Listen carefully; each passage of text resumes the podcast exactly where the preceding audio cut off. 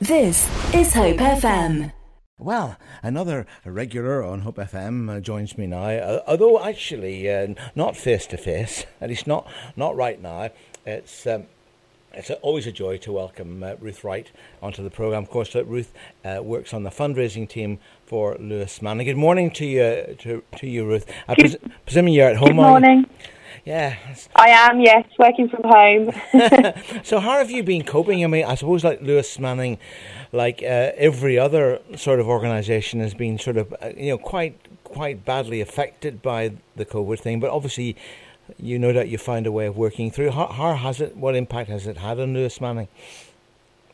Um, it's had a massive impact, as it has with everybody. Um, but I think this just kind of goes to prove the amazing team that we've got in place here. Because as with everybody, not not just here, but we've had to adapt, um, change our services that we're delivering to our patients, and, and keep that going um, more so now than ever, as they relied on our services and our our care. Um, so rather than delivering our day hospice um, actually in person, face to face, we've had to develop ways of keeping in touch with our patients. So we've been doing lots of telephone calls, video calls, um, sort of seeing to any any needs that they might have. So any medical needs, um, any shopping in the in the first instances when you know it was very very much of a lockdown.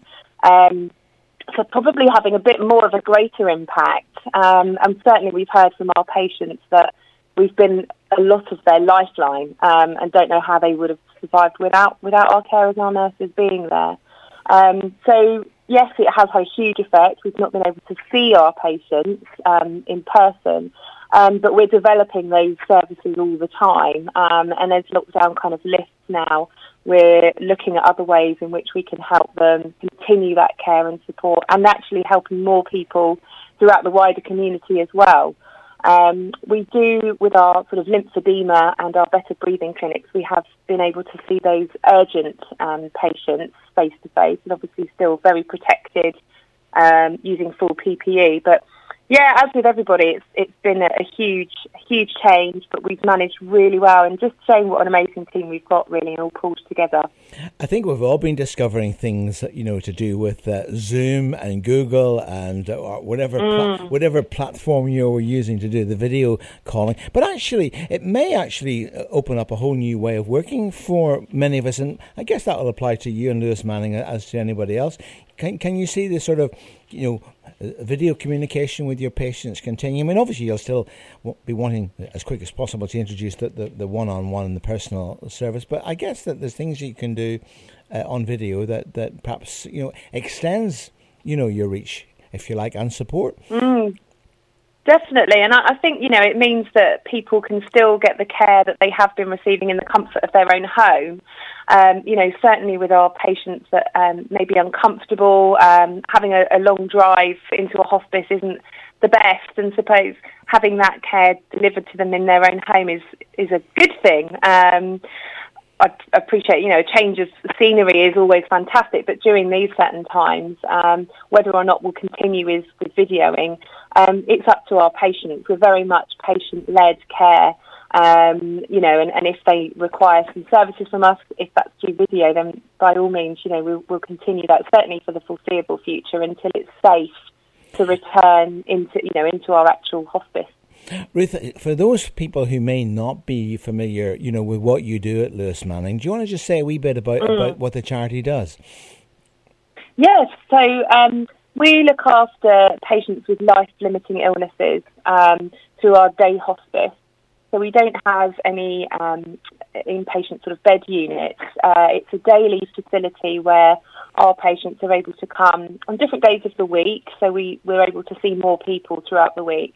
Um, from 10 till 3, so they have a, a sort of full day with our carers and our nurses um, and in the community of, of you know others around them, the patients, and we deliver lots of um, different alternative therapies. We do lots of artwork. We have um, a lovely lady that comes in a couple of times a week to sort of do dance and movement and um, singing. So it's encouraging, you know, lots of different motions and movements um, whilst they feel uncomfortable in their situation with the, the illness that they're living with, but it's trying to um, give them some alleviation of that uh, and enjoyment. Um, and also it's, it's the respite for their carers as well of, of having to come into the hospice um, for that whole day. They get a lovely three-course meal, warm meal every day, um, which is delivered by our fantastic carers and also volunteers. We've got a wonderful group of volunteers that come in, um, and we have um, different people that come in to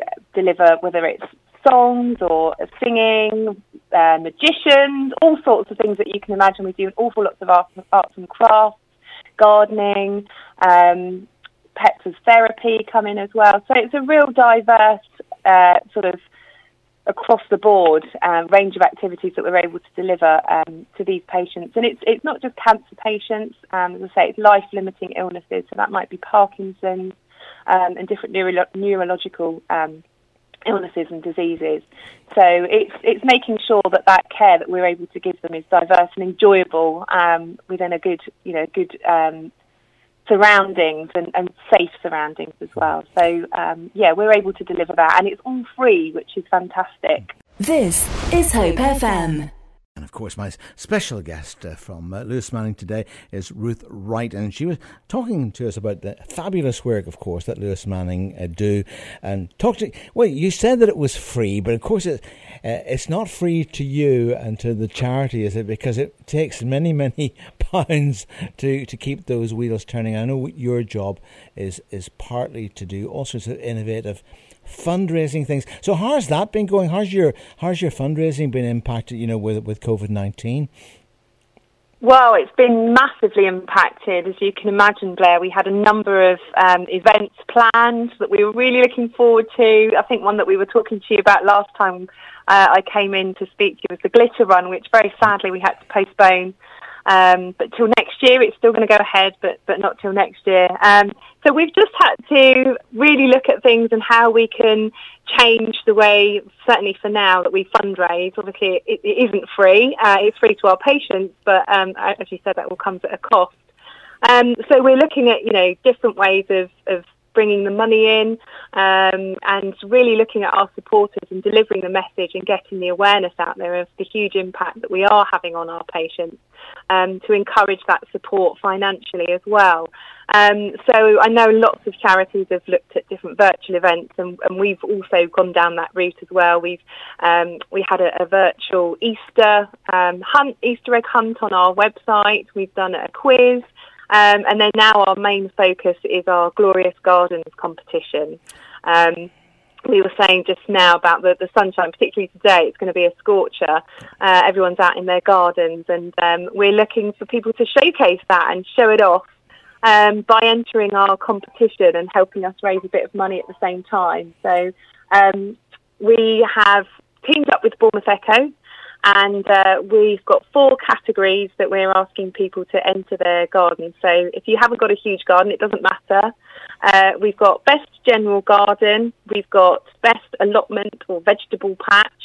Uh, we've got best small creative space. So if somebody might have a balcony um, or just a, a small decking area, they can feature any plant pots that they've got and things like that and hanging baskets. And we've also got a best children's garden picture um, artwork category, and we're just asking for five pounds per entry to send us a couple of your photos of your of your garden, and um, those will be selected um, uh, to feature in the Bournemouth Echo. So.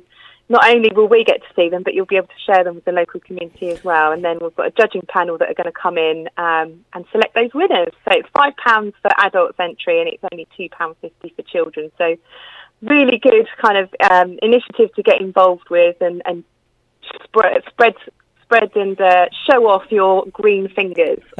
well, as you as you said, lots of have been spending a lot of time in the garden actually, and we've been we've, yeah. we've been blessed with wonderful weather. So, if people want to make their entry, mm. obviously you said five pound for adults, two pound fifty for the kids to do their their drawing or whatever. Um, and do they do the entry on your on your website? So they just need to come to our website, which is lewis-manning.co.uk, Um, and there's on our landing page, it will be, it show, comes up as our Dorset Gardens competition. It's simply just select here to enter and it goes through the motions of, of what you need to do um, to get onto our Just Giving page to submit that mm. um, and then contact us directly with your pictures. So it's, it's quite, quite easy to do that. Uh, well, Ruth, thanks so much for sharing that with us. And of course, I look forward to you coming into the studio and then uh, we can throw glitter all around, you know, and do what was what yes, was planned, Please. what was planned, but which now, of course, is is put on the shelf until next year. But I wish you every success, you know, with it, with it. Thanks the, very much. The Glorious Gardens. For more inspirational interviews, podcasts, and Hope FM best bits, visit hopefm.com forward slash listen again.